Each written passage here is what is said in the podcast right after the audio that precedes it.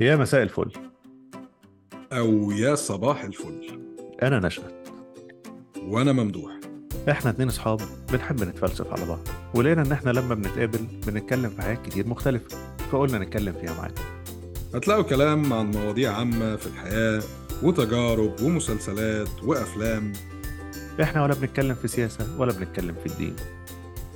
إحنا جايين نتبسط وبس